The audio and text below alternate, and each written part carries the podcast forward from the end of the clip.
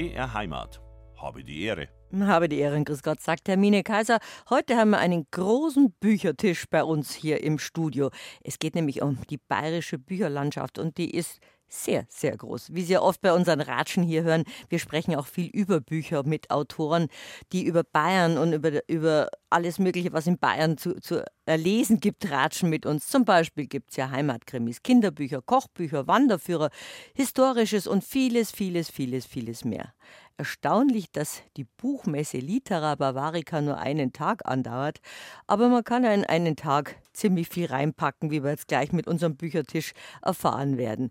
Thomas Entl und Klaus Reichholz sind bei mir zu Gast von den Histonauten und die Histonauten haben sich schon lange zur Aufgabe gemacht, mit Vorträgen, Führungen und Exkursionen bayerische Geschichte anschaulich und unterhaltsam erfahrbar zu machen. Außerdem haben sie eine Internetseite, die die Literatur über, über Bayern und aus Bayern sozusagen bündelt. Eigentlich das, was wir hier bei Habe die Ehre machen. Habe die Ehre und Grüß Gott, sage ich zu Thomas Endl und Klaus Reichhold. Sehen Sie mich überhaupt hinter Ihrem großen, Bücher, hinter Ihrem großen Bücherstapel? Ach ja, doch, doch, große Persönlichkeiten sieht man auch hinter großen Bücherstapeln. Guten Morgen. Schön, Guten dass, Morgen. Schön, dass Sie bei mir im Studio sind. Von den Histonauten sind Sie beide. Sie waren schon mal bei der Conny Glocker zu Gast, aber vielleicht erklären Sie uns nochmal, wie lange es die Histonauten schon gibt und was die Histonauten überhaupt sind. Die Histonauten, die gibt es jetzt ja, seit 2011. Wir haben zwei Gründungsversuche gemacht. Der zweite ist dann wirklich geglückt.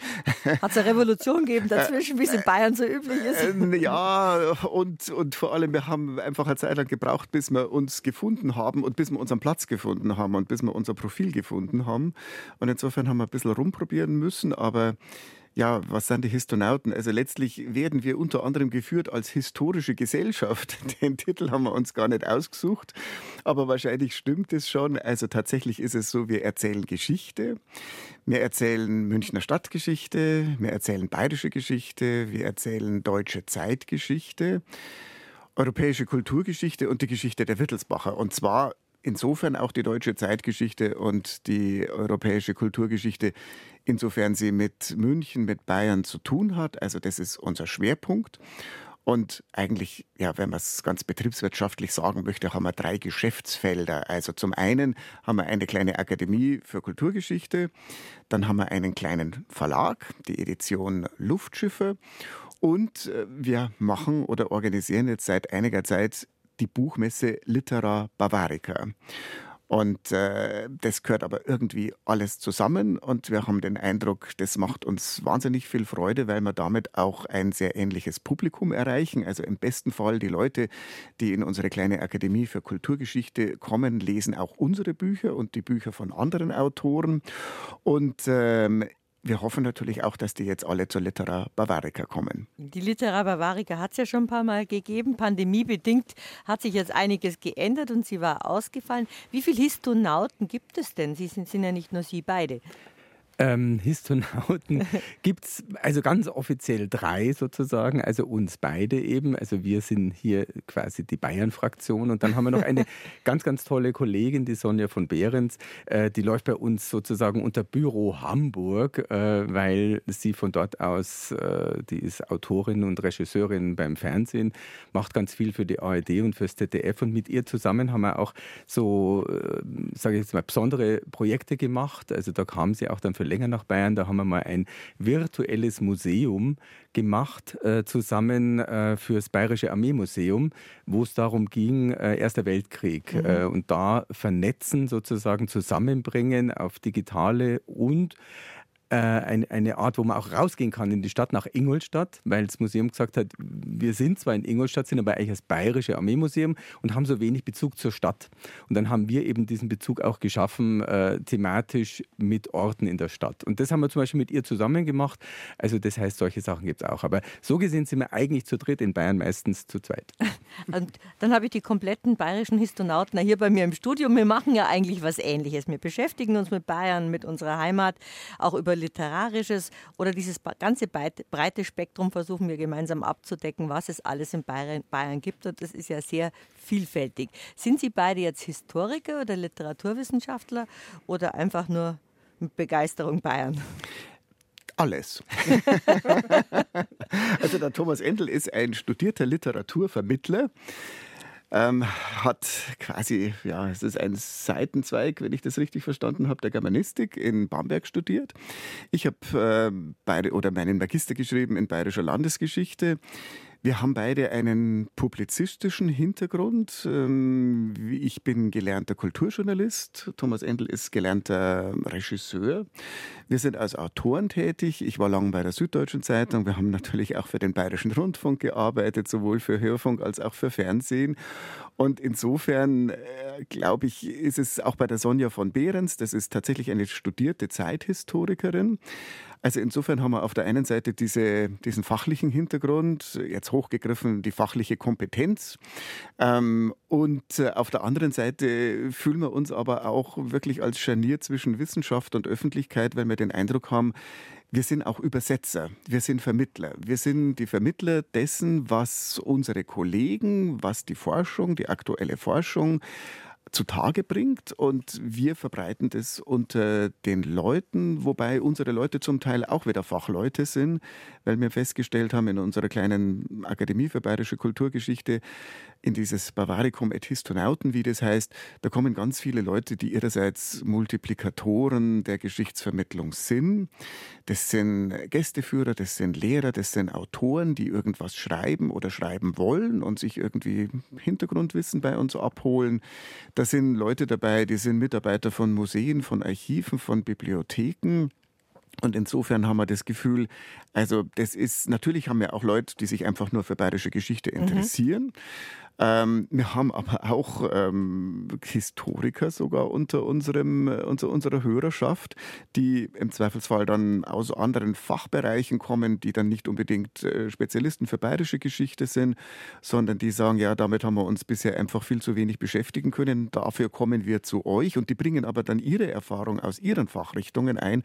Und insofern ist es ein ganz tolles Miteinander und ich habe da als Historiker das Gefühl oder als Kulturhistoriker, ich kriege da so viel Input von den anderen. Das sind zum Teil wirklich kollegiale Fachgespräche und im besten Fall ist es dann so, dass ich zwar dann da vorne stehe und was erzähle über irgendein Thema am Ende gehe ich dann aber selber schlauer raus, weil ich so viel erfahren habe. Aber das, der Begriff mit dem Scharnier gefällt mir am allerbesten. Das ist ja schön, wenn das alles ineinander übergeht und durch ein Scharnier bleibt ja auch alles in Bewegung. Und das ist eigentlich ein, ein sehr, sehr schönes Bild.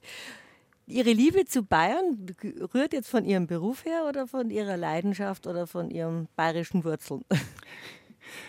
Also bei mir ist es so, ich bin auf dem Land aufgewachsen und ich glaube, ich bin in einem sehr in einem sehr bayerischen Umfeld aufgewachsen. Ich bin auf dem Dorf aufgewachsen. Das tatsächlich mit den, denkt, Sie haben so gelacht.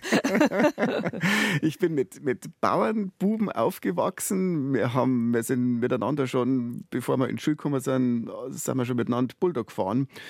Ähm, und äh, also insofern bin ich, habe ich wirklich einen, einen, äh, wie soll ich sagen, einen sehr, sehr ländlichen Hintergrund. Das hat mir das hat mir sehr viel Freude gemacht.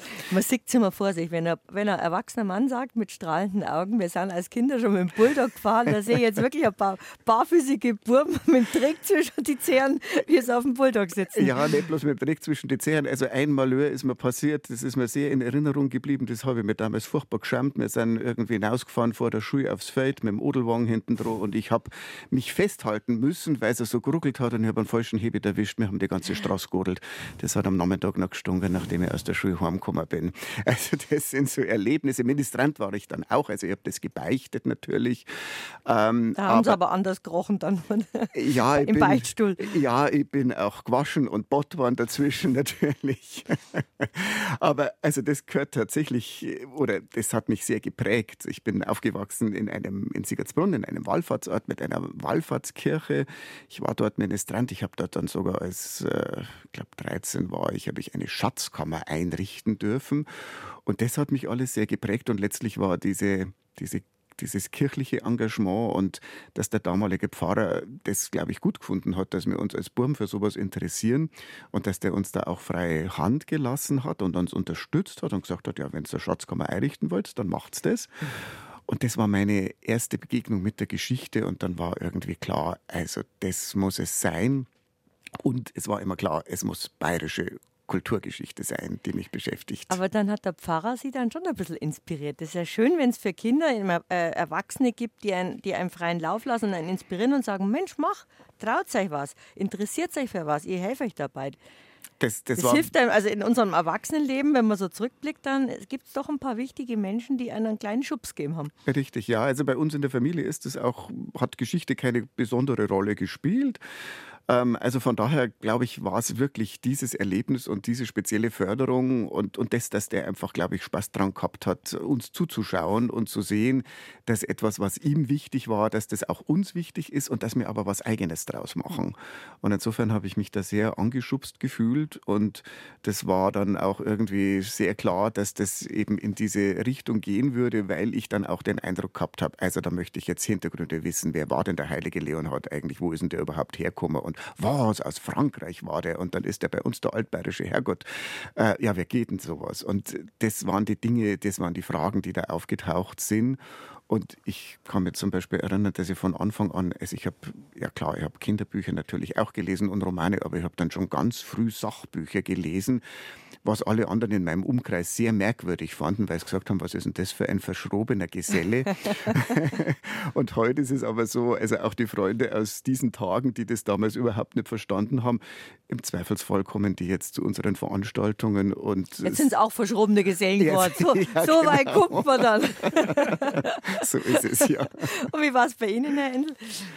Ja, also bei, bei mir war es ziemlich sehr anders, äh, aber jetzt bin ich am gleichen Punkt gelandet letzten Endes. Also ich bin äh, in Eichstätt aufgewachsen, also damit witzigerweise äh, ein geborener Mittelfranke und dann bei der Gebietsreform 1972 eingeoberbayert worden sozusagen. Aber das hat eigentlich ganz gut passt, weil meine Eltern Münchner sind von Haus aus oder Münchner waren.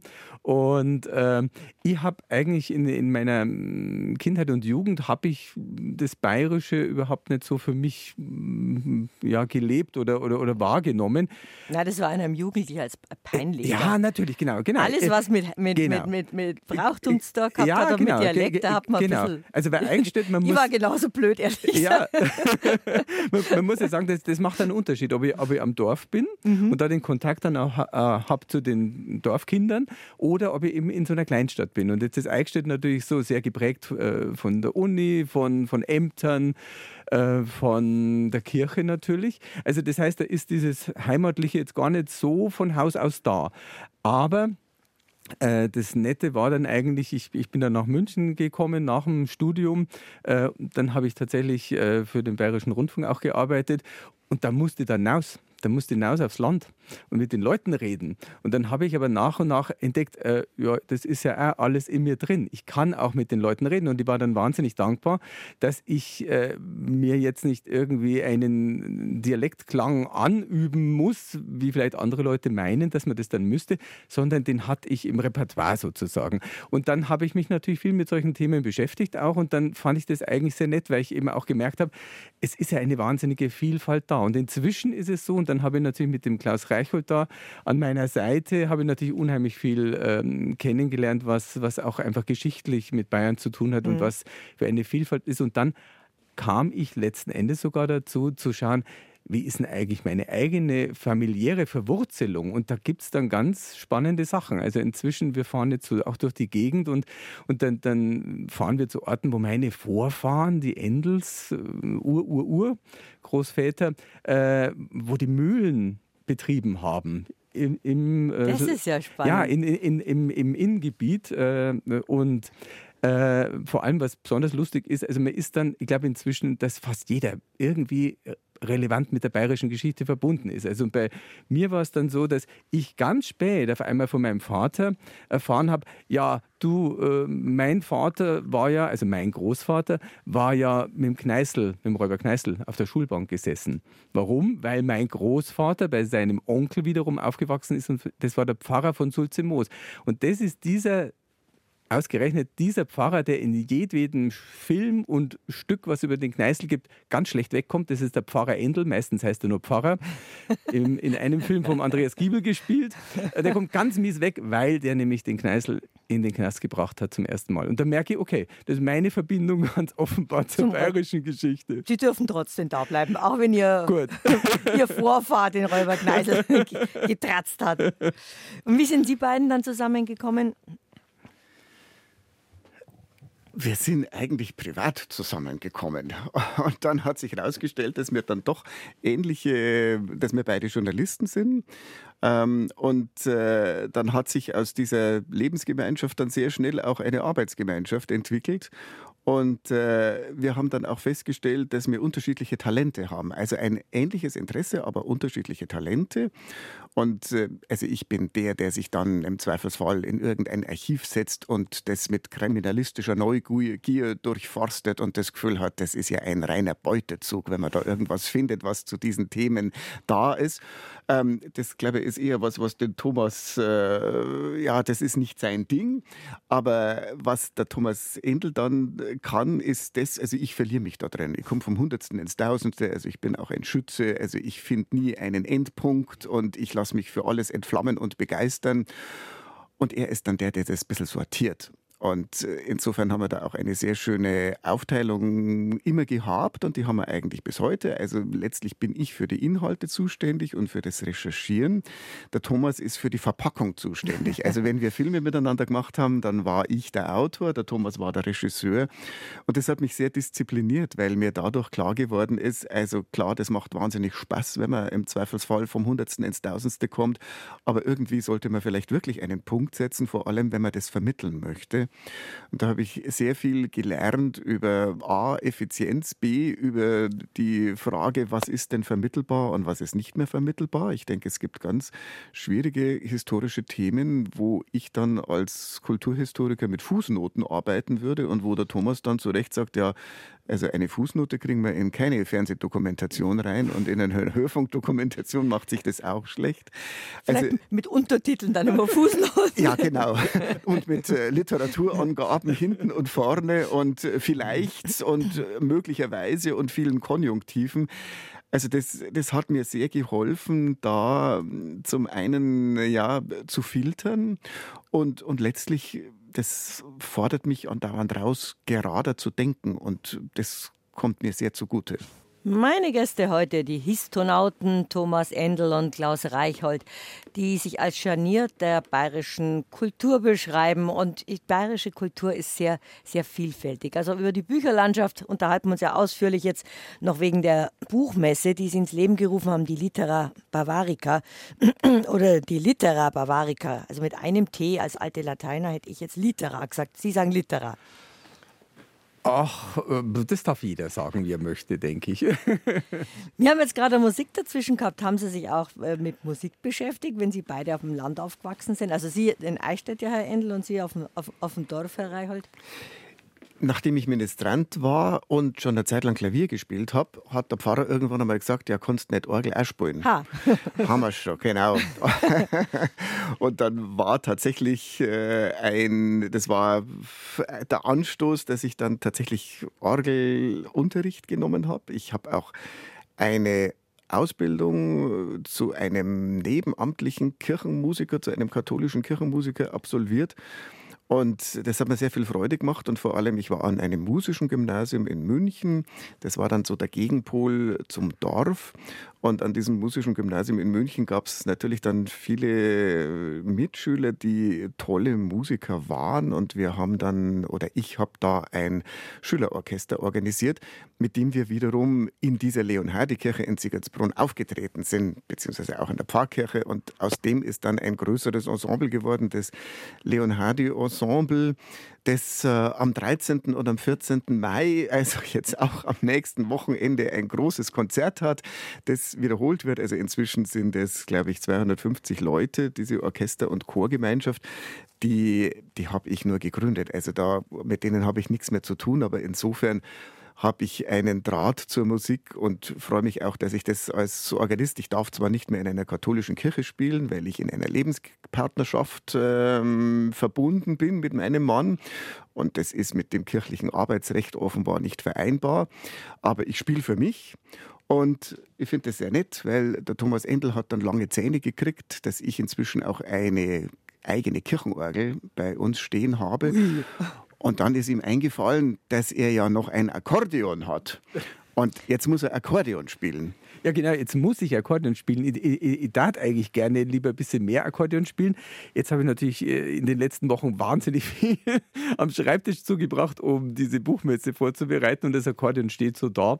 Aber tatsächlich, das Akkordeon, das ist, äh, war, war lange in der Ecke. Nein, eigentlich das ist ja ganz schlimm beim Akkordeon. Das hat immer so einen Koffer und da gehört das rein, damit es aufgerammt ist, aber dann ist er ja. weggerammt. Das ist heute. Ja, ja, das ist aber, wenn man, aber wenn man Klavierdeckel zumacht, dann setzt ganz, man sich nicht so schnell. Ganz schlecht, genau. Und, und, und jetzt bin ich erst vor einiger Zeit draufgekommen, ja halt völlig falsch, das Ding muss raus, das Ding muss, das steht jetzt auf einer Kommode immer offen da und an in so Zeiten, wo ich dann eigentlich zu viel am Schreibtisch sitze, mahnt es mich immer, jetzt nimm mir in die Hand.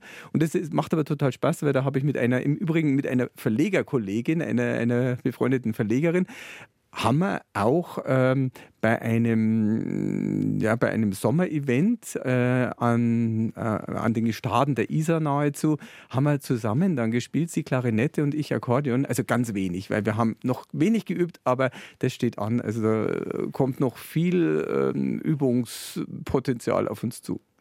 Ja gut, die Orgel kann man jetzt nicht so mitnehmen. Das ist ein bisschen unpraktisches Instrument. Das, ja, in der Tat. Also da tut sich ein Akkordeon deutlich leichter. Aber das hat wahrscheinlich mit dem Älterwerden zu tun, wenn Sie so erzählen, so vom Dorf, vom Traktor, vom, vom, vom, vom Odelwagen oder vom, von der Orgel, dann, dann tauchen so Bilder in einem auch. Ich weiß nicht, ob es in einer Asser geht. Und ich kann mich erinnern, bei meiner Oma daheim hat es ein Harmonium gegeben. Das hat irgendein Pfarrer mal aussortiert gehabt. Und wir Kinder haben immer, wir sind ja gar nicht runtergekommen bis zu den Pedalen. Einer hat immer treten und der andere hat dann immer an allen möglichen Pfeifen gezogen. Das war die höchste Gaudi. Hat sich furchtbar angehört. Aber da merkt man, dass man mit so kirchlichen Instrumenten als Kind spielerisch umgehen lernt. Ja, und, und, und letztlich führt es einen natürlich ein in, in, eine, in eine sehr weite Musikgeschichte und äh, also wirklich vom, von der Gregorianik bis heute. Also ich spiele auch modernere Sachen und was ich so toll finde, also für mich ist das auch ein, ein Instrument, das mich sehr entspannt. Die Orgel steht praktischerweise in meinem Büro, also sie mahnt mich auch und am Abend, wir sind eher so die Nachtlichter, also bei uns kann es dann schon mal zwölf werden, bis uns einfällt, yes, na, vielleicht sollten wir jetzt das Büro besser schließen, so langsam. Und dann setze ich mich hin und ich habe sehr viel Freude und Spaß auch dran, gerade an diesen alten Kirchenliedern. Dies, äh, die auch in dem neuen Gotteslob jetzt wieder ihren Platz gefunden haben auch an den Texten und diese Verbindung von Text und Musik. Und gerade wenn dann die Musik, dann da schaue ich auch, dass ich vielleicht noch Variationen oder Improvisationen selber improvisieren kann ich nicht, aber ich spiele sehr gerne die Improvisationen von jemand anderem. Und dann merke ich, also das beschäftigt mich sehr, das bringt mich runter. Und auf der anderen Seite sind dann aber diese Texte, die mich zum Teil wirklich an meine Jugend erinnern. Ich bin gerne in die Maiandachten gegangen, ah, weil ja. es einfach so kitschige Melodien waren. Und ja, da hat man aber auch mitsingen können. Und, ja, und, und die alten Weiber haben kaum nur Luft gekriegt, weil es so lang genau. haben. Und ich habe da als Organist dann immer schneller gespult, äh, damit sie ein bisschen Tempo kriegen. Ja, gut Und so. das macht mir heute noch wahnsinnig Spaß. Und, und auch tatsächlich diese Auseinandersetzung mit den Texten. Das sind ja im Grunde genommen ist das ja zum Teil eine, eine ganz intensive ähm, geistliche Dichtung, die da drin steckt, mit so vielen Facetten. Und also von daher merke ich auch, dass das etwas ist, was, was mich sehr anspricht, was mir sehr hilft, was letztlich äh, dazu beiträgt, auch mir selber das Gefühl zu geben, ja, da gibt es noch tatsächlich was anderes, ähm, was nicht von dieser Welt ist. Und das finde ich sehr schön, dass das einen Platz nach wie vor in meinem Leben hat. Und das habe ich auch mitgenommen aus dieser Dorferfahrung und aus diesem Dorfleben tatsächlich. Man kann es, glaube ich, erst schätzen lernen im Nachhinein, weil es so selbstverständlich ist. Ich freue mich jetzt auch über Meierndachten und weiß, wie man da als Kinder im Kommunionkleid äh, da mitgegangen ist, noch den ganzen Mai sich gefreut hat und vorher noch ein paar Maiglöckchen pflückt hat und das Kommunionkleid versaut hat. Aber das war so diese Gemeinschaft, dass man gemeinsam in die Meierndacht geht und die Lieder singt, die jeder kennt, bis der bei der alten Frau Meier neben mir die Luft ausgegangen ist. Und beim Salve Regina habe ich immer gedacht, das ist das Lied fürs Fräulein Regina vom Lebensmittelgeschäft. Die hat ja, die hat ihr eigenes Lied in der Kirche. Die saß immer an der Kasse mit die Gürtel. So elitär war die Kirche früher. Das Fräulein Regina hat ein eigenes Lied gehabt. Nein, aber das hat auch mit Heimat zu tun und so haben sie auch ihre Liebe zu, zur bayerischen Geschichte und Literatur entdeckt und sich zu den, zu den Histonauten gegründet. Dann kam aber die Idee mit der Buchmesse. Und dann haben Sie vorhin schon gesagt, Herr Endel, Sie haben sogar die Bavaria als, Cover, als Covergirl. Genau, ich bin, ich bin so frech und sage, sag, sie ist unser Covergirl. Also die haben ja, wenn es den Arm schon so hoch hält, dann passt ja. ja, ja, eben, genau. Sie, sie hält den Arm so hoch. Da hat sie ja eigentlich was anderes drin. Also wir haben ihr da jetzt äh, in die Hand ein Buch gesteckt. Also äh, jetzt, wer ganz, ganz genau schaut, also wir haben einen äh, netten Kollegen, mit dem wir zusammen äh, das zugehörige Online-Portal äh, zu dieser Buchmesse machen, wo wir auch die Welt der bayerischen Bücher versammeln. Und der hat es natürlich sofort gemerkt, dass eigentlich, äh, ich habe da ein bisschen geschummelt bei der Bavaria. Ich äh, schiebe da schon seit der ersten Buchmesse immer da ein jeweils anderes aktuelles Buch in die Hand. Und er sagt, das stimmt ja gar nicht. Vom Daumen her, das, das ist ja falsch. Gell? Das müsste man eigentlich ich anders machen. An. Aber, aber merkt eigentlich keiner. Also, aber ist, der Daumen, ist der Daumen geschwindelt? Äh, nein, wenn, wenn, wenn Sie mal die Hände hochhalten, merken es eigentlich, der Daumen war hinten. Moment, und, ich versuche jetzt gerade. Das ist im Hörfunk ein bisschen schwierig. Ein bisschen das ist für unsere Hörer jetzt ein bisschen kompliziert. Ich versuche jetzt gerade die Bavaria nachzumachen. Moment, ja, genau. das ist der rechte Arm. Da ist der Daumen nicht vorne. Na gut, ja, wenn, eben, so, wenn so gutes Schultergelenk ja. hat, dann geht ja, das. Ja, ja, eben, genau. Also wenn man ein bisschen verdreht. War, war also, junge, schöne Frau. Genau. Also man merkt, da ist schon wieder Schmuh und Schummelei, aber äh, im Dienste der Sache, da ich sagen.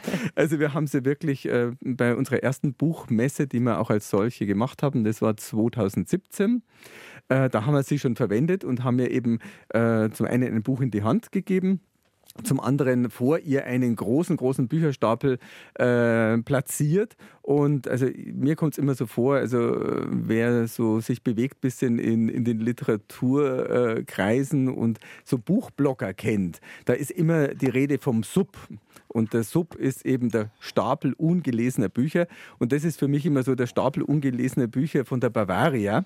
Und äh, das Gute ist aber, jetzt sehen wir den. man, sieht da, wir haben auch geschaut, dass man auf dem Plakat und auf dem Flyer, dass man da auch schön die Titel sieht. Äh, die Verlage sollen ja auch was davon haben und die Leute sollen ja auch wissen, ja, was ist denn das jetzt genau? Nicht irgendwelche Bücher. Äh, und das Gute ist jetzt halt, jetzt können natürlich die Leute, insbesondere die, die zur Buchmesse kommen, halt diese Bücher gleich finden und die können jetzt, wenn die Bavaria noch nicht dazukommen ist, können die ihrerseits diese Bücher lesen. Der Sub, der Stapel ungelesener Bücher. So ist auch das Foto, das wir auf unserer, auf unserer Online-Seite haben, über unseren Ratsch habe die Ehre, wo sie beide hinter einem Stapel ungelesener Bücher sind. Ist es bei Ihnen daheim dann auch so, dass so viele ungelesene Bücher sind? Weil es jetzt gerade, wo wieder Büchermessen waren, es wächst und wächst und wächst der Sub. Das, das, das ist natürlich, liegt in der Natur der Sache. Ne? Also natürlich haben wir auch ganz viel gelesen. Also und wir bemühen uns auch zu lesen und jetzt natürlich im Vorfeld auch von der Buchmesse. Wir haben ja da auch ein Programm im Laufe äh, der Zeit, also von 11 bis 18 Uhr geht die am Samstag.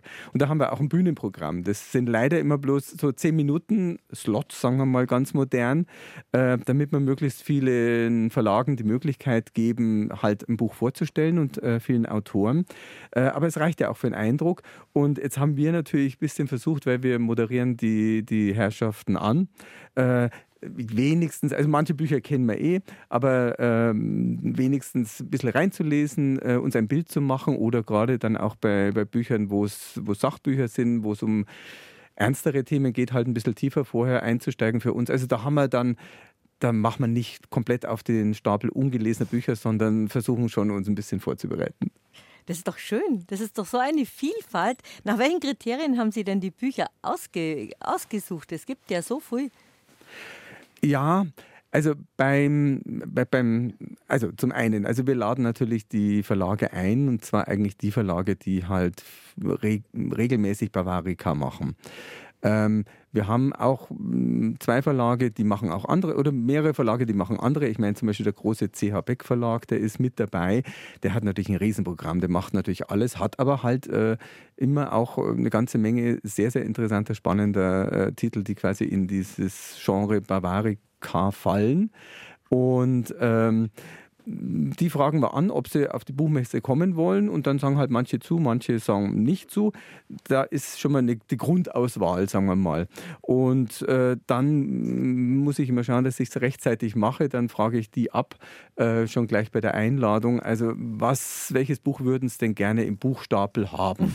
und äh, das sind ja eigentlich immer gute Bücher und äh, in der Regel landen die dann tatsächlich im Stapel.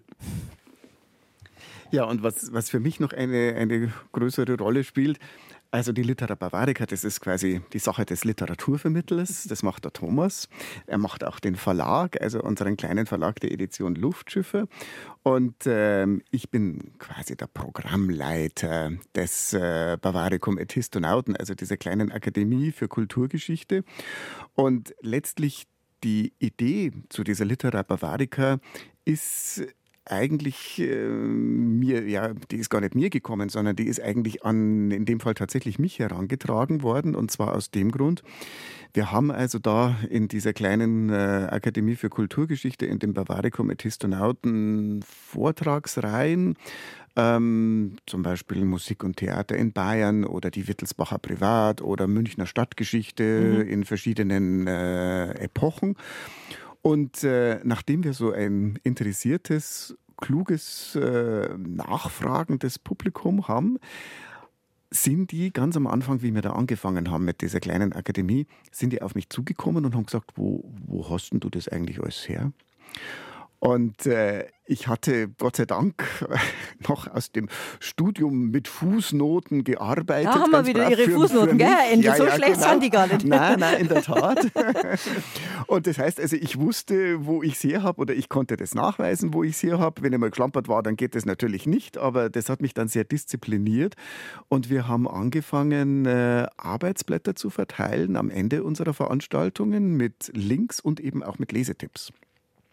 Und äh, letztlich habe ich dann gemerkt, äh, die Leute arbeiten diese Arbeitspapiere auch tatsächlich durch. Und äh, mir ist dann auch aufgefallen, also da habe ich dann auch draufgeschrieben, wenn es zu irgendeinem Thema eine Dissertation gibt, ähm, in die ich reingeschaut habe oder ich habe ein, zwei Kapitel gelesen, die speziell auf dieses Thema abgezielt haben. Und ich habe dann gemerkt, im Zweifelsfall hat es dann da jemanden gegeben aus unserem Publikum, der mir das nächste Mal erzählt hat, ja, sie, ich habe es ganz gelesen, die Dissertation. Da stehen ja noch sehr interessante Details drin. Und das hat mich sehr, sehr verblüfft und letztlich hat das dazu geführt, dass wir gesagt haben, okay, also wenn wir das äh, quasi wirklich so akademieartig machen wollen, dann ist es wahrscheinlich für unsere Leute eine gute Ergänzung, wenn sie so eine Buchmesse gelegentlich eben einmal im Jahr mhm. kriegen, um äh, auf diese Art und Weise zu sehen, was gibt es denn auch gerade an Fachliteratur, also wirklich an Sachbüchern, äh, an wissenschaftlicher Literatur Neues. Und insofern, also bei mir ist es dann immer so, der Thomas ist für die Belletristik zuständig, ich bin mehr für die, fühle mich den Sachbüchern zugetan. Ist eine super Aufteilung. Also auch da wieder ja. haben wir das große Glück, dass wir uns da eigentlich gar nicht so in die Quere kommen, sondern dass wir uns eigentlich im Gegenteil gegenseitig ergänzen.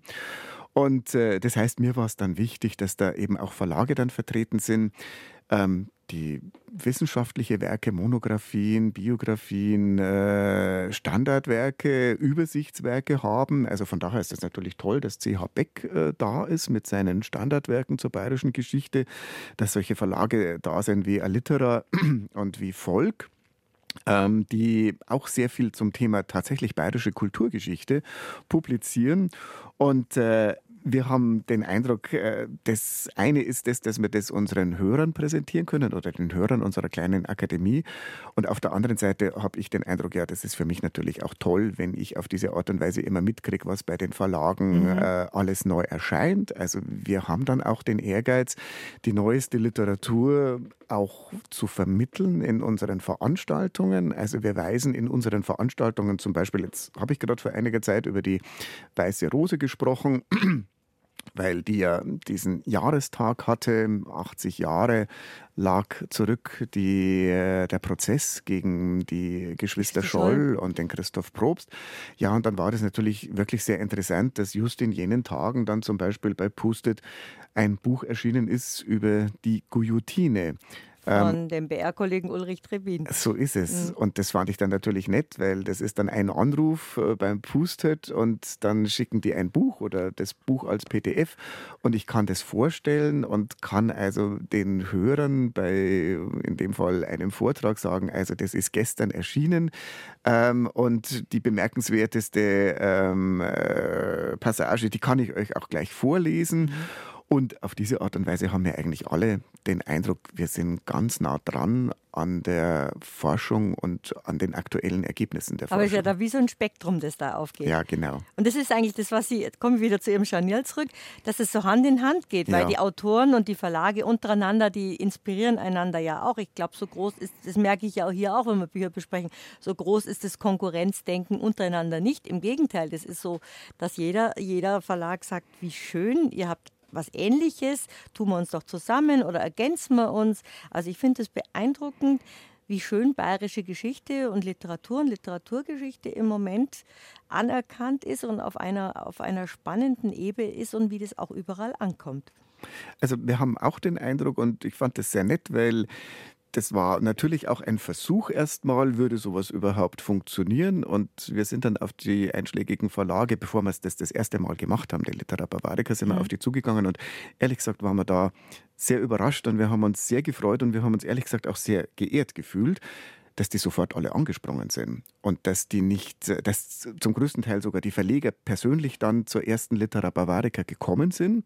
Also das heißt, wir konnten mit denen reden, sofern wir sie noch nicht kannten und die konnten mit dem Publikum reden und das Publikum hat die Leute kennengelernt, die quasi hinter den Büchern stehen. Und was mich dann auch sehr gefreut hat und auch verblüfft hat, dass einer der Verleger dann gemeint hat zu uns, also eigentlich, wenn ich mir das recht überlege, kann ich mir Frankfurt sparen, also diese berühmte Buchmesse. Frankfurter Buchmesse. Die aber so unüberschaubar groß ist. Und deswegen im Grunde genommen äh, dann auch ein Publikum anspricht, ähm, das, wo eben viele Leute dabei sind, die im Zweifelsfall mit Bayern gar nichts zu tun haben. Und das war genauso ein Argument. Der hat gemeint, ich komme lieber zu euch, weil bei euch, das ist gebündelt. ein maßgeschneidertes Publikum für uns. Und das war mir eigentlich gar nicht so bewusst. Und letztlich hat sich auch diese ganze Entwicklung, das ist erst gekommen im Laufe der Zeit, welche Leute da bei uns im Publikum sitzen. Wir haben das gar nicht darauf abgezielt, dass das lauter Multiplikatoren sind oder eben Leute, die ihrerseits in der Vermittlung tätig sind. Das hat sich so ergeben. Aber Also bei Ihnen wäre es eher die Freude, die Begeisterung für das Thema. Letztlich ja. Und, und ich habe auch gemeint, na, vielleicht ist das dann das typische Volkshochschulpublikum oder so das Publikum, das in das Seniorenstudium gehen würde. Aber letztlich hat sich das dann äh, hat sich das ein bisschen verschoben. Also der, das der Großteil unseres Publikums, glaube ich, sind tatsächlich die Leute, die irgendwas damit anfangen. Und das sind Leute dabei, die wirklich auch haben wir höchsten Respekt. Wir haben einen Hörer, ähm, der sich bei uns tatsächlich Ideen abholt, weil er dann das, was er bei uns, wo, wozu er bei uns angeregt wird, das macht er dann mit demenzkranken Leuten. Also er ähm, hat eine Gruppe von demenzkranken Leuten, mit denen geht er dann durch die Stadt und denen erzählt er dann die Geschichten, die er bei uns gehört hat. Und Oh, sowas finde ich. schön. Und da geht es auch um die Erinnerungen. Wollte ich gerade sagen, das, das Langzeitgedächtnis funktioniert ja bei manchen Leuten und dann, dann arbeitet mehr und dann kommen Erinnerungen und dann kommen schöne Gefühle und dann funktioniert manchmal auch wieder was vorübergehen. Das ist aber eine schöne Geschichte. Also fand ich auch sehr nett. Vor allem hat uns der dann erzählt, dass die ganz viele alte Lieder noch kennen. Mit dem Ergebnis, dass wir dann auch Lieder plötzlich ähm, recherchiert haben und dann zum Teil auch in unseren Vor Veranstaltungen hatten. Und ich habe zum Teil sogar die Liedtexte dann ausgeteilt. Ähm, und also ich weiß nicht, ob er jetzt tatsächlich mit denen was anfangen konnte, aber das hat uns gezeigt, dass die Vermittlung auch auf unterschiedlichsten Ebenen stattfindet. Also einmal ist es natürlich das Wort. Bei uns sind auch bei unseren Veranstaltungen, weil wir vom Fernsehen kommen oder so lange beim Fernsehen waren, da sind ganz viele Bilder dabei, also historische Abbildungen. Und es kann dann sein, dass ein Vortrag von 90 Minuten, dass ich da 130 Bilder zeige, weil ich in meinem Wahn... In Ohne Fußnoten. ohne, ohne Fußnoten und vor allem bei meinen Beutezügen so viel gefunden habe, dass ich sage, das muss alles in den Vortrag. Und auf der anderen Seite macht uns das aber dann sehr viel Freude, wenn dann die Leute sagen, ja, also das ist ja fast wie ein Film bei euch, wenn man da in einem Vortrag sitzt und da taucht man ja richtig ein. Also genau das wollen Was, wir was, was Sie erreichen. sich auch wünschen. Ja. Das ist wunderschön. Die Histonauten bei mir zu Gast, Thomas Endel und Gleis Reichhold. Wir entdecken gemeinsam literarische Kostbarkeiten, haben wir gesagt. Es ist natürlich für Sie schwierig, auch das Ganze zu sichten. Wie heißt der Stapel der ungelesenen Bücher? Sub. Der Sub, genau. Und, und dann die, das Wichtigste überhaupt rauszunehmen. Aber das machen Sie als Journalisten ohnehin beruflich, dass Sie aus, aus viel Information das Konzentrierte herausholen. Und das ist, glaube ich, berufsbedingt und Freude an Literatur bei Ihnen beiden eigentlich das Schöne daran, so zu arbeiten. Ja, klar. Ich meine, es ist natürlich dann auch so, also gerade dann eben, wenn man tatsächlich diesen äh, Stapel der Bücher macht, schauen wir natürlich schon auch, also ist da eine, ein, ein, ein, eine Vielfalt drin letzten Endes. Und ich meine, auch dann natürlich genauso, wenn wir das Bühnenprogramm haben, also die Verlage frage ich zwar schon vorher an, was hättet ihr gerne, aber dann muss ich natürlich schon äh, in einem Nachgang sozusagen schauen, okay, sind Sachen zu ähnlich, fehlt uns irgendwie eine Art von, von, von Buch und dann, dann muss man es halt so ein bisschen so strukturieren, dass alles ein bisschen abgedeckt ist und sich nichts doppelt, klar. Wenn ich so 40 Jahre zurückdenke, als man sich so, als ich mich vielleicht mit Literatur ein bisschen mehr beschäftigt habe, da gab es aus Bayern und über Bayern nur Ludwig Thoma oder dann ein, ein dickes Buch vom Hubensteiner über bayerische Geschichte und alles andere war dann schon sehr angestaubt. Wenn man jetzt so diesen Bücherstapel anschaut oder in den Buchgeschäften schaut, was es alles aus und über Bayern gibt, ist es sehr, sehr bunt geworden, finde ich. Ja, absolut. Also muss man wirklich sagen, wir waren gestern so ein bisschen zufällig in Kaufbeuren und äh, wir schauen dann immer so, was, was hat denn die, äh, die Buchhandlung, über die wir gerade stolpern, was haben die so an Bavarica? Und wir waren schon über Jahre, hat man den Eindruck, es ist schon sehr wenig im Grunde, also aus unserer Perspektive sehr wenig. Wir haben natürlich immer die, die große Fülle vor Augen und, und, und haben vor vielen Jahren so ein bisschen neidisch geschaut, da waren wir in Hamburg äh, und, und da sind wir in eine Buchhandlung reingegangen, ganz viel über Hamburg und so, haben gesagt, Mensch, das bräuchte man in Bayern auch. Aber ich muss sagen, gestern in Kaufbeuren ähm, war ich dann doch erstaunt. Es war dann wirklich viel. Es war ein extra Tisch mit, mit allen möglichen Wandersachen. Dann haben sie sehr, sehr viel übers Allgäu halt gehabt.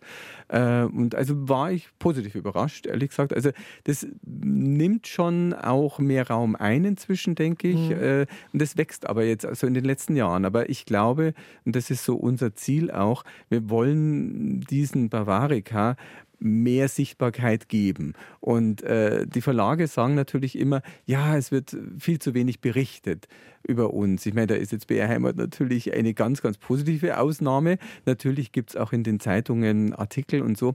Aber ein bisschen hat man immer schon den Eindruck, also ein richtiger Literaturkritiker, ne? also der beschäftigt sich mit sowas jetzt eher nicht. Ne? Und das ist natürlich echt ein Schmarrn, weil, weil die Bücher sind natürlich genauso gut und inzwischen eben, wir sind ganz weit weg von dem, was früher, es war halt immer früher der Helmut Zöpfel. Mhm. So, das ist so aus meiner Kindheit, äh, wenn ein bayerisches Buch, dann war das der Helmut Zöpfel zum Beispiel äh, und eben die Mundart, wie Sie ja gesagt haben. Und, aber wir sind ja viel vielfältiger inzwischen und, und darum geht es uns. Und das machen wir im Übrigen äh, neben dem, dass Aussteller da sind auf der Buchmesse und dass es ein Bühnenprogramm gibt, haben wir auch gesagt, wir versuchen auch, äh, die Verlage jetzt ein bisschen besser zu vernetzen untereinander. Ich meine, die kennen sich alle, aber mm, wir haben jetzt auch, das findet hinter den Kulissen statt sozusagen, aber das kann ich ja ausplaudern. Ähm, wir haben angeboten, also lasst uns doch mal, wenn wir eh schon alle beieinander sitzen an dem Tag, äh, für eine halbe Stunde wenigstens uns zusammensetzen und überlegen, was können wir gemeinsam machen. Quasi auch so marketingmäßig. Mhm. Wo können wir zusammen... An einem Strang ziehen. Genau, wo können wir zusammen Oder wie Sie hinten haben, so einen genau. Maibaum, einen Maibaum haben, wo die ganzen Verlage drauf sind. Genau.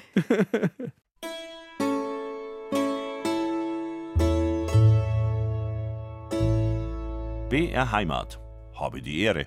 Habe Ehre zur zweiten Stunde von unserem Ratsch über die Litera Bavarica, die Welt der bayerischen Bücher und eine Buchmesse über Publikationen zu München, Bayern und zur europäischen Kulturgeschichte, die am kommenden Samstag im Zentrum St. Bonifaz in München stattfindet. Die Initiatoren sind die Histonauten, die bei mir heute zu Gast sind, Thomas Endel und Klaus Reichhold.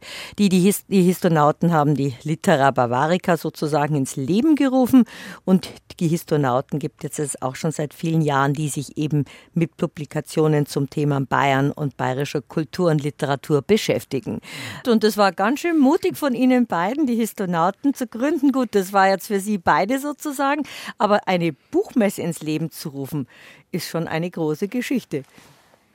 Ja, in, in der Tat. Also am Anfang, wie wir diese Idee hatten, habe ich auch gedacht, sind wir eigentlich größenwahnsinnig. Was war die Antwort? ähm, vielleicht. aber wurscht.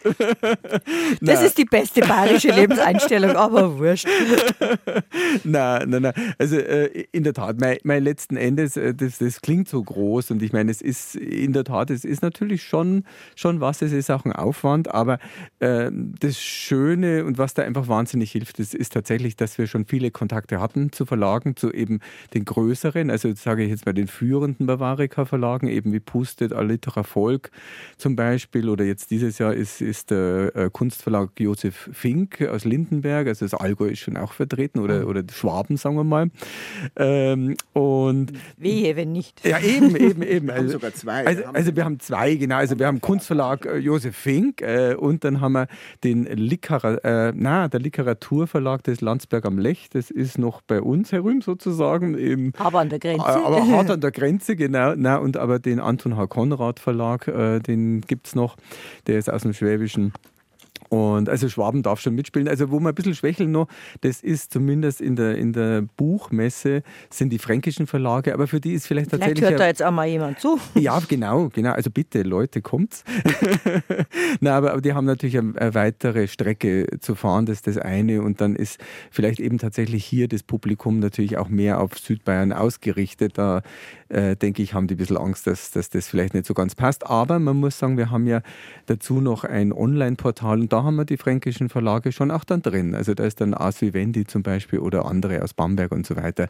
Ähm, und äh, an, ansonsten haben wir ähm, ja, also wie gesagt, Aufwand ja, aber äh, letzten Endes, dadurch, dass wir so nette Kontakte haben, auch dann zu kleinen Verlagen, die man sonst nicht so kennt, äh, ist es gut machbar und es ist ein wahnsinnig nettes Miteinander und die helfen ja alle mit. St. Bonifaz, dort findet die Buchmesse statt, hat ja auch eine besondere Geschichte, einen besonderen Hintergrund, wie Sie auch in Ihrem Prospektel beschreiben. In der Tat, St. Bonifaz ist eine Gründung von König Ludwig I., nachdem in München die Ludwigstraße benannt ist. Und der König Ludwig I. war selber historisch sehr interessiert. Ähm, er hat letztlich auch den Denkmalschutz ins Leben gerufen, auch wenn er da gar nicht so konsequent am Anfang gehandelt hat. Ähm, letztlich ein bisschen, äh, ja, sehr verkürzt gesagt, war er offenbar der Meinung, also Menschen, die sich mit Geschichte beschäftigen, sind bessere Menschen. Ähm, letztlich, glaube ich, äh, steckt da ein wahrer Kern dahinter, weil ich glaube, wenn wir historische Entwicklungen betrachten und wenn wir sehen, wie damit umgegangen worden ist, was da geglückt ist, was da nicht geglückt ist, welche Gründe es auch dafür gegeben hat, warum irgendwas geglückt ist oder nicht geglückt ist, ich glaube, da können wir tatsächlich was lernen. Und ähm, ich fand es sehr schön, das hat mir der Franz von Bayern auch in einem Interview mit mir gesagt, das ich als Journalist äh, geführt habe mit ihm, wo er gemeint hat, naja, wenn ich mir da so verschiedene historische historische Entwicklungen anschaue, dann habe ich eigentlich vor der Gegenwart nicht mehr so viel Angst und vor der Zukunft auch nicht, weil in ähnlicher Weise hat man das ja alles schon mal und irgendwie haben wir auch einen Umgang damit gefunden. Und das ist mir ein ganz großes Anliegen, auch in unserer kleinen Akademie, dass wir immer den Bezug zum Heute herstellen. Mhm. Warum ist es ein Thema, das uns heute noch bewegt? Und äh, der Ludwig I., glaube ich, war da wirklich sehr gut. Und dieser König Ludwig I. hat äh, diese Abtei St. Bonifaz, das Zentrum gehört da dazu, an der Karlstraße, der hat diese Abtei gegründet. Also in der Nähe vom Bahnhof, für das die, die nicht aus München genau, kommen, ist, ist, gut zwischen, zu erreichen am Samstag auch. Das ist wunderbar. Also das ist zwischen Hauptbahnhof und Königsplatz. Und der König Ludwig I., hat auch verfügt, dass er dort bestattet wird. Also das heißt, wir haben einen Hausheiligen quasi dort. Das heißt, die Buchmesse findet äh, am Ort einer zerbombten Kirche statt, in der der Ludwig I beerdigt ist. Von der Kirche ist noch ein Teil da, ungefähr ein Drittel, die Basilika St. Bonifaz, da liegt er drin. Mhm. Und die vorderen zwei Drittel, also unter anderem die Apsis, die ist nicht wieder aufgebaut worden, die ist umgewandelt worden zu einem Zentrum. In diesem Zentrum haben wir diese Buchmesse. Also das heißt, wir sind da tatsächlich an einem historischen Ort und haben den Eindruck, also das ist unser Schutzheiliger, der seine Hand über uns hält, nicht nur bei äh, unseren Veranstaltungen, sondern jetzt auch bei der Litera Bavarica.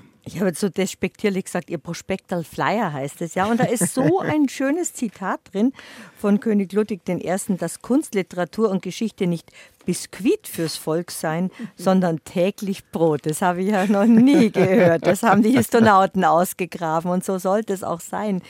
Ich finde ja auch immer so schön, dass auch zum Beispiel, wenn wir in der ersten Stunde auch über die Kirche geredet haben, ich habe es hier schon mal erzählt, dass ich mal bei einer Kirchenführung und bei einer Domführung, glaube ich, war es in, in Passau, hat der, der Stadtführer gesagt, dass das ja für die Leute früher der einzige Ort waren, die Kirchen, wo man Kultur und Malerei und Musik gehabt hat. Und wir vergessen ja in unserer Welt, wo überall Radio oder Fernseher ist, Ausstellungen anschauen kann oder sonst was, dass es die einzige Möglichkeit war, früher an, an, an Kultur, an, an, an Schönheit zu kommen. Und das finde ich sehr bemerkenswert.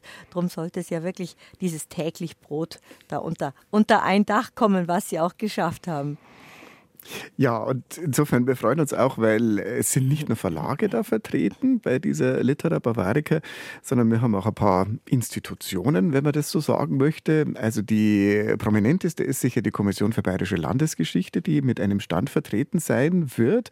Also das ist letztlich eine Sparte der Bayerischen Akademie der Wissenschaften, die sich speziell der bayerischen Geschichte angenommen hat, also speziell von allen bayerischen Universitäten zusammengenommen die Geschichte in den Blick nimmt und mehrere Publikationsreihen hat, mit denen Sie vertreten sein werden.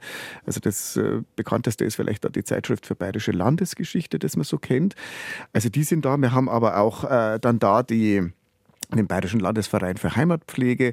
Wir haben da die Zeitschrift Literatur in Bayern und sehr nett der Kollege, der uns auch da maßgeblich geholfen hat, dieses Online-Portal www.litera-bavarica.de einzurichten. Ähm, der hat seinerseits ein Infoportal zur Münchner Stadtgeschichte.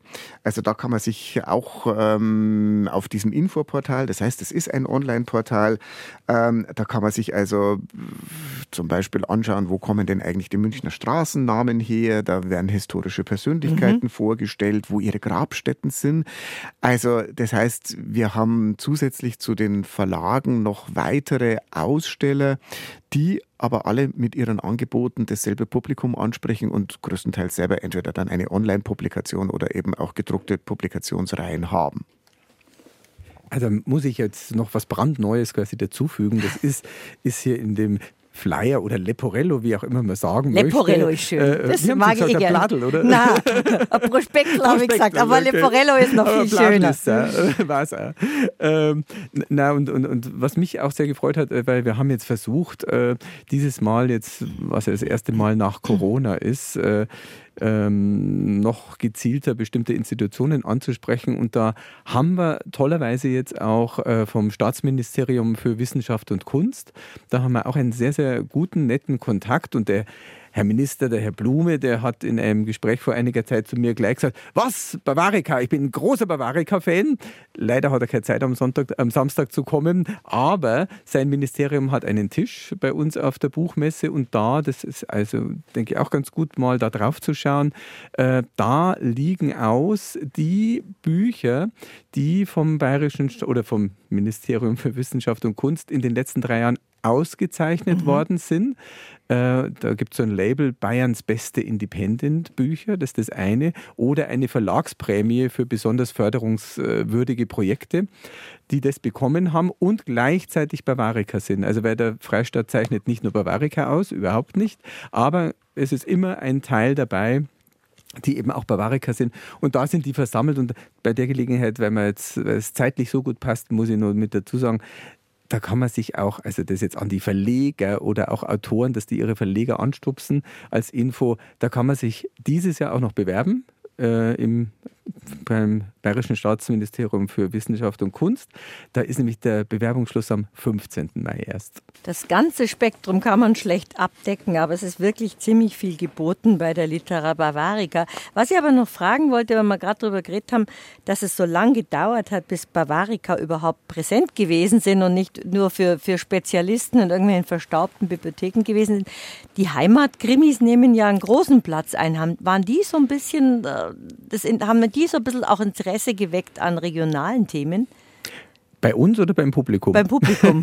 mit Sicherheit, mit Sicherheit. Das macht sicher ganz, ganz viel aus, äh, weil inzwischen gibt es ja bald für jedes Dorf ein so Regional viel, So viele Leichen gibt es in ganz Bayern nicht, wenn in Krimis Eben, eben, eben, genau. Allein wenn man, wenn man Klüpfel Kober, ich kann die mir nicht so schlecht aussprechen, äh, nimmt Altus Ried. Ne? Also so viel Morde kann es in Altus Ried und Umgebung gar nicht geben. Ist klar, aber, aber den Leuten gefällt das wahnsinnig gut, muss man auch sagen.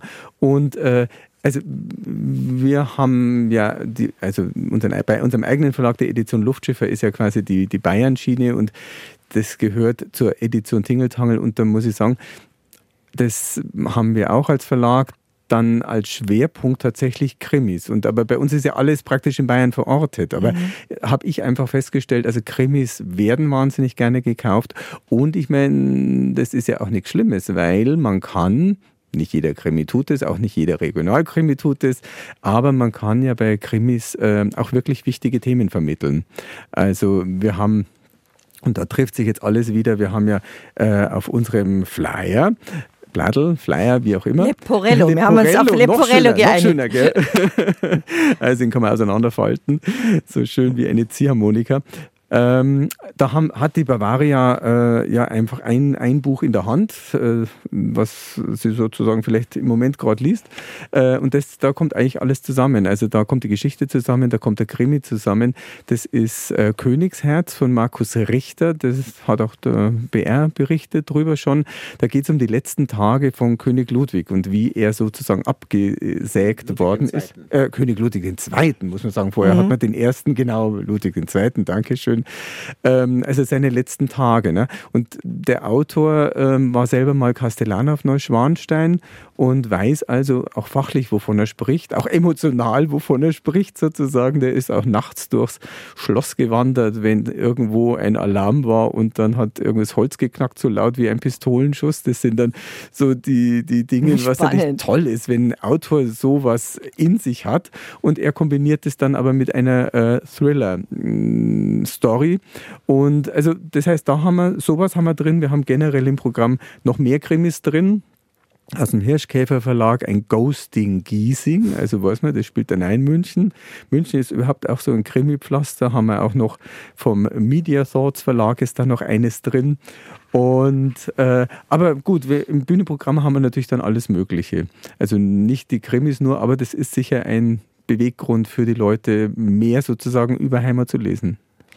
Und es macht Freude, über Heimat zu lesen. Und es ist ja auffallend, durch die ganzen elektronischen Möglichkeiten, Bücher zu lesen, sehe ich alle Altersklassen mit Büchern in der Hand. Es ist doch erstaunlich, dass so die elektronischen Art, wie die Dinge auch immer heißen, dass die gar nicht so präsent sind. Also wenn man sich so umschaut, also die Leute, die nicht ins Handy schauen, die haben ein Buch in der Hand, in der, in, in, in der U-Bahn oder im Zug. Es wird schon viel gelesen. Es wird schon viel gelesen, in der Tat. Also und ich sehe auch immer wieder ähm, ja, das stimmt. Also ich sehe in der U-Bahn oder auch im Zug äh, natürlich ganz viele, die ein Buch in der Hand haben. Und dann bei ganz vielen, ich meine, die meisten haben ja sowieso ein Handy in der Hand, aber tatsächlich sehe ich dann bei relativ vielen von denen, ah, die lesen ja was Schönes. Also ich hoffe mal, dass was Schönes ist, was sie lesen. Aber sie lesen tatsächlich irgendwie einen langen Text. Und das ist ja gut, weil im Grunde, das heißt ja immer, die Lesekompetenz, auch die Schreibkompetenz nimmt ja ab in der Schule. Was mich noch zu einem Punkt führt, wir haben auch, das, dass wir es nicht unter den Tisch fallen lassen, wir haben bei den Ausstellern auch einen Verlag dabei, der sich äh, speziell um Kinder kümmert. Also mhm. das ist der Fantasiereich äh, Verlag aus Aschheim. Äh, und die, die haben zum einen, und da gehen wir auch wieder in die Geschichte. Die haben eine Kinderbuchreihe, die in München spielt, aber quasi von, das sind glaube ich sechs Bände inzwischen, von der Stadtgründung aus bis allmählich so in unsere Zeit hinein aus den verschiedenen äh, Perioden der Stadt äh, interessante, spannende Geschichten für Kinder, wo die Kinder halt auch was lernen über ihre Heimat, in dem Fall München. Und da hat sie auch noch Plakate, wo man auch München in den, schön gemacht, schön in, in, in den, den Grenzen von eben erster Mauerring, wie auch immer. Also das heißt, die schaut auch ganz explizit, ist ja auch ganz wichtig, ähm, dass die Kinder halt ähm, Heimat erlesen, in dem Fall auch wieder.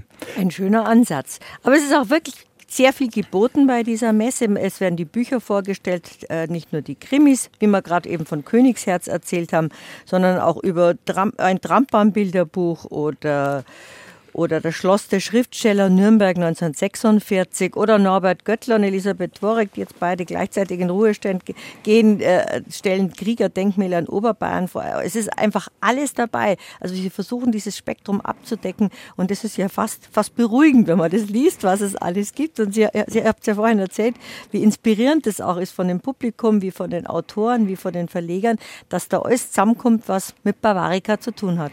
Genau, also das war uns eben auch tatsächlich tatsächlich wichtig und ich habe selber noch den Benno Hubensteiner, den Sie vorher erwähnt haben, erlebt. Das war ein, der erste Professor, den ich hatte.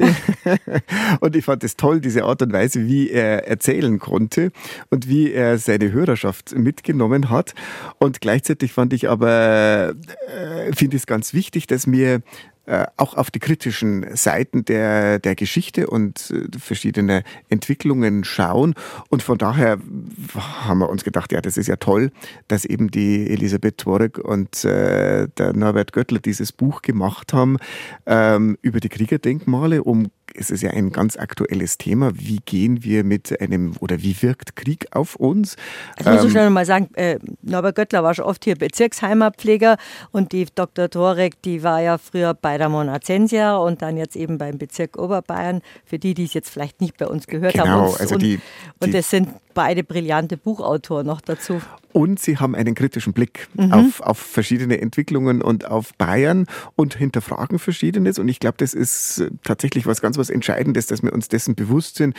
Die Welt ist im Wandel. Die, auch die Art und Weise, wie wir auf die Welt schauen, ist im Wandel.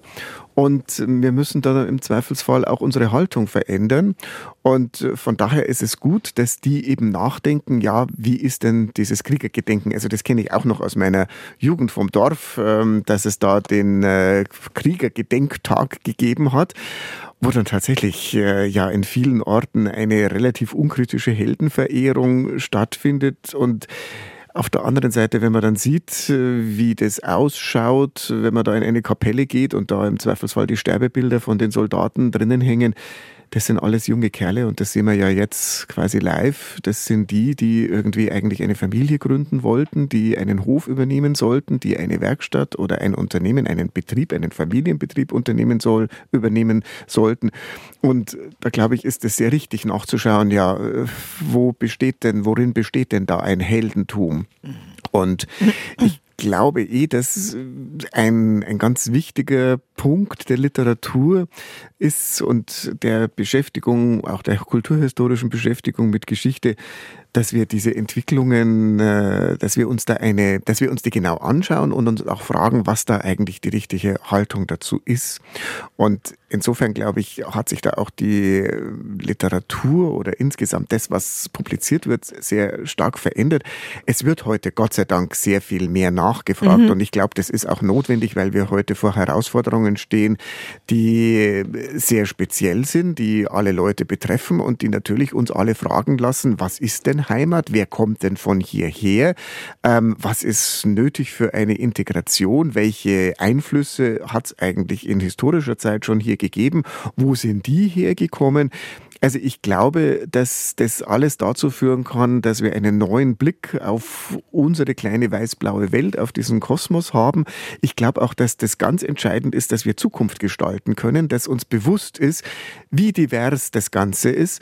Und insofern haben wir auch immer den, den Ansatz, etwas zu zeigen, auch bei unseren Veranstaltungen, ähm, was äh, oder ja, das nicht so sehr in Glanz und Gloria erstarren zu lassen, sondern auch ganz klar zu sagen, ja, also natürlich stehen wir vor gewaltigen Problemen, keiner weiß, wie wir das am besten lösen können, ähm, aber wir müssen zumindest einmal ganz offen draufschauen, müssen drüber reden, wir dürfen auch keine Tabus aufstellen und uns muss klar sein, auch wenn wir den Eindruck haben, Bayern ist ein weiß-blauer Kosmos, da spielen so viele Farben mit, das ist so schillernd, das ist so divers, das ist so vielfältig. Und ich glaube, eigentlich muss man sagen, toll, dass es so ist, dass das immer eine Herausforderung war und immer sein wird. Und dass wir gerade mit der Migration im Moment natürlich ein Problem haben, das war aber zu jeder Zeit da. Wir werden es lösen. Und ich glaube, uns fällt es leichter, wenn wir darauf schauen, dass wir immer ein Land der Einwanderung, immer ein Land der Migration war, dass es uns erstaunlich gut gelungen ist, vieles zu integrieren. Und vielleicht macht uns das, wie Sie vorher gemeint haben, auch tatsächlich mutiger, in die Zukunft zu schauen. Wir haben die besten Voraussetzungen. Wir sind Glückskinder in der Mitte Europas. Wir sollten nicht so viel äh, klagen. Wir sollten dieses Privileg, für dieses Privileg dankbar sein und wir dürfen demütig sein.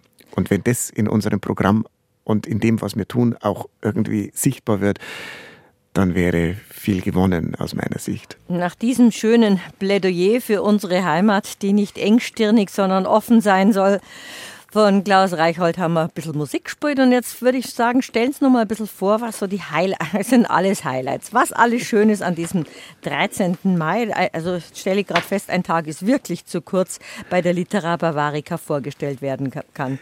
Ja, das ist auch äh, die Frage, die manchmal kommt, warum ist das nur ein Tag?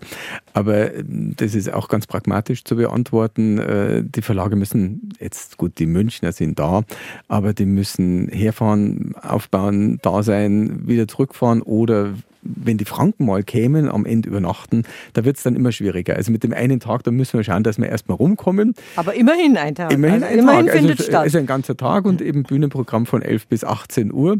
Und das Bühnenprogramm, das, das beginnt auch mit, mit einem ziemlich bekannten Namen, mit dem äh, Reinhard Michel, den, den viele ja kennen. Der äh, hier schon zu Gast der war, der natürlich hier zu Gast war. genau, Illustrator, Maler. Äh, über den muss man eigentlich gar nicht viel sagen. Der, der stellt im Grunde Grunde ein Buch vor, wo äh, seine Skizzen aus, aus Jahrzehnten eigentlich so ein bisschen versammelt werden. Also das ist der erste, der die Bühne entert. Äh, danach gibt es, fand ich auch sehr schön, das habe ich tatsächlich auch jetzt gleich komplett gelesen, weil ich es einfach ganz nett fand, äh, weil, weil es viel München-Feeling beinhaltet. Ein Buch von der Diana Hillebrand, Isar-Rauschen. Also lauter, also der, witzig, die erste Geschichte, die ich gelesen habe, warum man nachts in München keinen Leberkäse kaufen kann. Und es löst sich sehr, sehr schön auf. also, die Frage müssen Sie jetzt gerade beantworten. Das mit die Weißwürsten mit Pfefferlöcken kennen wir, aber warum kann man nachts keinen Leberkäse kaufen? Nein, das, Weil es einem dann das, schlecht Das darf ich nicht beantworten, Gut, weil ich, ich glaube, das ist die Geschichte, die, okay. sie, die sie auch an, anlesen möchte im Bühnenprogramm. Von daher genau, muss ich Diana Hillebrand, Isa Rausch, Münchner Kurzgeschichten im Volkverlag erschienen. Machen wir einfach einen Hinweis. Genau, machen wir einen Hinweis. Also man kann die ja alle erleben. Ne? Ähm, ja, dann äh, haben wir die romantischen Aquarelle von Altmünchen. Das ist im Anton H. Konrad Verlag. Erscheint es, das ist super, mega brandneu. Also wir haben es immer noch nicht. Ich hoffe, dass jetzt ähm, heute oder morgen mal in der Post ist. Das ist quasi mega druckfrisch. Ähm, da gibt es logischerweise, wenn es schon so heißt, also äh, aquarelle Ansichten von Altmünchen. Und das Interessante ist, der Verlag hat schon mal mit dem äh, ehemaligen äh, Chef des Münchner äh, Stadtarchivs ein Buch gemacht über Altmünchen. Und er sagt, es ist wahnsinnig beliebt, dieses Thema Altmünchen. Auch unser Kollege, ähm, mit, dem, mit dem wir das Online-Portal machen, der seinerseits eben diese Seite Stadtgeschichte-münchen.de betreibt, der hat auch eben äh, äh, immer solche Sachen zum alten München. Und er sagt, das, ist da, da, das wird abgefragt wie wahnsinnig. Also das ist ein, ein Thema, was offenbar wahnsinnig viele Leute interessiert. Was ich noch sehr spannend finde das auch schön gemacht. Das ist im Franz Schirmeier Verlag ein Buch, das heißt München leuchtet von der Christine Rädlinger. Äh, da geht es um, um die Beleuchtung. Wie wurde München allmählich äh, in den Straßen? Genau. Wie, wie, wie, wie wurde München heller? Sehr gut. Weil das wissen ja wir von unseren Großeltern vielleicht noch. Da gab es ja den, der, der das Gaslicht auch gemacht hat. Und mir hat einmal ein alter Herr auf, äh, erzählt, als ich frisch in München war als kleine Studentin, hat er gesagt: Wissen Sie, Fräulein, früher war das Licht ja grün, nicht so hell, wie wir es kennen. Mhm. Und da habe ich mir auch gedacht: Stimmt, München leuchtet zwar nach Thomas Mann, aber es war zappenduster überall. Fall. Richtig. Also, und was ich noch erwähnen möchte, einfach nur wegen dem Titel, weil ich ihn so lustig finde und weil ich, weil ich im Flyer einen Fehler gemacht habe, muss ich jetzt gleich gestehen. Also, wir machen ja dann auch Fehler, wenn man viel macht. Ähm, also, der Titel: Gröttrup und das Universum der erfinderischen Zwerge. Und ich habe im Flyer leider das Wort erfinderischen weggelassen. Äh, aber die äh, Kollegin hat mich darauf aufmerksam gemacht und äh, ist eine sehr interessante, denke ich, Romanbiografie über einen Ingenieur, einen deutschen Ingenieur, der mit Wernher von Braun bei den Nazis noch Raketen entwickelt hat, äh, dann nach dem Krieg in der Ukraine gelandet ist, dort dann für die Sowjets gearbeitet hat, am Schluss dann irgendwie vom britischen Geheimdienst äh, aus der DDR geschleust wurde. Also wo sich in einem Leben äh, auch so eben, eben die Zeitläufe ähm, unserer Geschichte mhm. eigentlich mhm. widerspiegelt. Also ich glaube, das wird auch ganz, ganz spannend. Wobei ich aber sagen muss, also das haben wir jetzt beide noch nicht durchgelesen. So Ach, Sie haben ja noch fast eine Woche Zeit. Ja, aber, aber im, im muss anders sehen, weil, weil wir machen ja da eine Wundertüte nicht nur fürs Publikum, sondern auch für uns selber. Das ist ja das Schöne. Und wir, wir dürfen da Autoren einladen und, und Verlage und die erzählen uns was. Also das heißt, ich muss ja nicht vorher alles wissen. Also das ist auch für mich eine kleine Wundertüte. Aber Sie erzählen auch was, Herr Händler, und zwar ein Trampam-Bilderbuch stellen Sie vor. Und das finde ich ja herrlich. Weil als, als Kind war das Schönste, nach München zu kommen, mit der Oma, mit Trampam nach München fahren. Dann gab es noch, dann gab's noch diese, diese Geld, äh, Dinger, Geldbörsen waren es nicht, wo man die Zehnerl und die Fünferl gehabt hat und so hat man Zeit. Da war hinten jemand so abgesperrt, so eine Frau. Wie hat man denn Ja. die genannt? Die weiß gar nicht. Die Trambahnschaffnerin, glaube ich. Trampam-Schaffner, Schaffnerin ja. wahrscheinlich, ja, ja, das genau. waren schon, das waren schon beeindruckende Persönlichkeiten. Die waren so einen absperrten Bereich. Dann hat man seine Karte äh, gekauft und dann hat die diese tolle, diesen tollen Geldbeutel gehabt, wo das Kleingeld rausgekommen ist. Genau, und in dem Fall jetzt bei dem, bei dem Bilderbuch, das heißt, wohin du willst. Und da gibt es überhaupt keinen Schaffner. Da gibt es bloß zwei Kinder, die nämlich auf einen alten Trambahnwagen stoßen. Das Lustige ist, da sind wir so im Grenzbereich. Ist das eigentlich ein Bavarika-Titel? Denn es kommt im ganzen Text kein München vor. Es ist aber vorne eindeutig, oder im ganzen Buch, eindeutig eine alte Münchner Trambahn. Und da denke ich mir, mei, das, das sehe ich sofort, dass das quasi hier ist sozusagen. Wobei aber die nicht in München rumfahrt, sondern eben wohin man will, fährt die. Und die beiden Kinder äh, finden ein Ticket dort in diesem Trambahnwagen und da steht drauf, wohin du willst. Und dann, ja, dann geht's los. Dann geht's äh, zum Kaiser von China, dann geht's äh, bis zum Mann im Mond. Und wie das bei Bilderbüchern natürlich oft der Fall ist, dann gibt es einen Konflikt. Die beiden können sich nicht einigen und dann stürzt die Trambahn im finsteren, gefährlichen Wald ab und äh, dann steigen doch sehr zwielichtige Gestalten ein. Das stelle ich ein bisschen vor, das habe tatsächlich ich geschrieben. Also ich habe ganz früher auch mal äh, eine ganze Reihe von Jahren Kinderbücher geschrieben. Dann bin ich nicht mehr dazugekommen, eben Histonauten, äh, Verlag etc. Akkordeon. Akkordeon, genau. Und das freut mich jetzt, das habe ich jetzt, das ist relativ frisch und also macht hoffentlich vielen Spaß, die gerne Trambahn fahren. Äh, Trampam fahren ist ja was Gemütliches. Trambahnlinie Nummer 8. Aber es ist noch viel anderes geboten. Also es ist eine Vielfalt und Sie haben versucht, das Ganze, vorhin haben wir schon gesagt, das Spektrum abzudecken, was sicher nicht einfach ist. Also Ja, wobei wir den großen Vorteil haben, die Buchmesse gibt es ja auch als Online-Portal, eben www.litera-bavarica.de und das ist im Grunde genommen eine, ein Portal, das ist dann 365 Tage geöffnet und zwar 24 Stunden am Tag und äh, da haben wir den Eindruck gehabt, ah, da möchten wir wirklich alles versammeln, was uns äh, was sagt oder beziehungsweise was neu erschienen ist. Also das ist wahrscheinlich dann wirklich so ziemlich die größte Auswahl an Büchern zu Bayern, die es gibt. Und da kann man stöbern und recherchieren, da kann man sich ähm, YouTube-Videos anschauen mit Lesungen, mit Buchpräsentationen. Da kann man sich auch ähm, Rezensionen anschauen.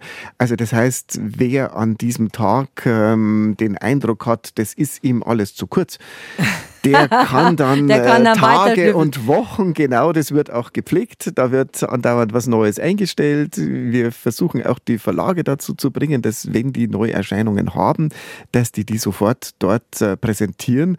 Und äh, auf diese Art und Weise dürfte das, äh, dürften Leute von der Straße weg sein, auch die Tage dann drauf nach der Buchmesse. Sie wollten noch äh, auf etwas hinweisen, was Sie unbedingt noch loswerden wollten, Herr Ender. Genau, weil, weil man muss ja auch an die Menschen denken, die fern von München leben. Also ich, äh, da gibt es auch welche in der Schweiz, die äh, Heimweh haben und uns ab und zu äh, vermelden, ach Gott, das ist so schön, immer mal von Ihnen zu hören. Aber ich meine schon jemand, der in Aschaffenburg wohnt, der kommt vielleicht am Samstag nicht runter zur Buchmesse extra. Äh, und deswegen haben wir gesagt, also wenn wir schon dieses dazugehörige Online-Portal haben zu diesem Bavarika-Thema, ähm, machen wir dort quasi parallel eine kleine Online-Buchmesse. Also da findet man auch die gleichen Verlage mit einer Auswahl ihrer Bücher. Das ist das eine. Aber was da noch dazu kommt, also am Samstag selber wird auf der Buchmesse, auf der Präsenzbuchmesse das Literaturradio Hörbahn vertreten sein mit quasi, sage ich jetzt mal, Reportern, die die ähm, insbesondere die Autoren, die im Bühnenprogramm sind, aufnehmen werden und mit denen ein bisschen reden wird. Und da entstehen kleine Beiträge, also Audio, also Hörbeiträge. Und die setzen wir dann auf die ähm, Online-Seite, äh, auf die Online-Buchmesse sozusagen. Dann haben wir hier auch ein Literaturradio gehabt mit Ihnen beiden, Thomas Endl und Klaus Reichhold, die Histonauten. Wie sind Sie überhaupt auf den Titel gekommen? Wir sind an der Isar spazieren gegangen und da waren die Urbanauten.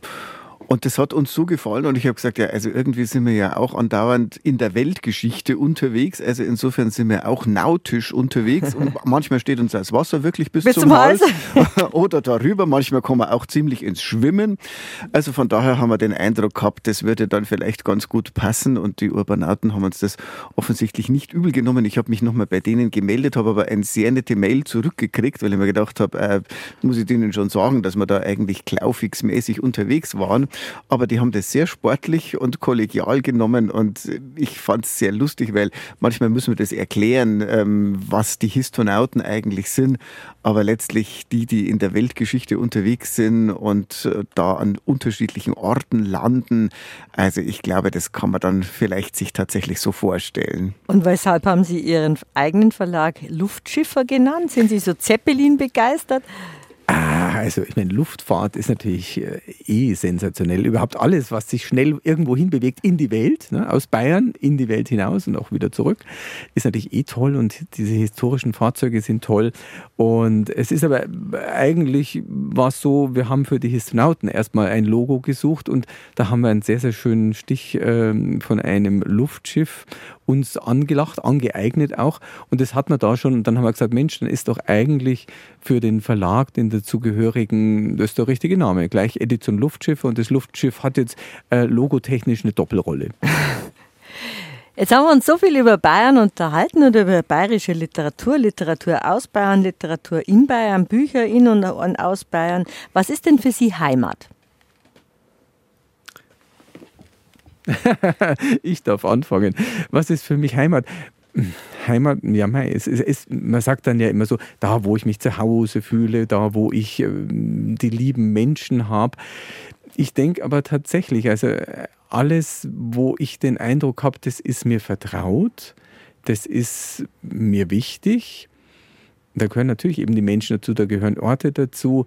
Und aber letzten Endes aber nie äh, kritiklos, sondern immer auch so mit dem Wissen, was war hier alles?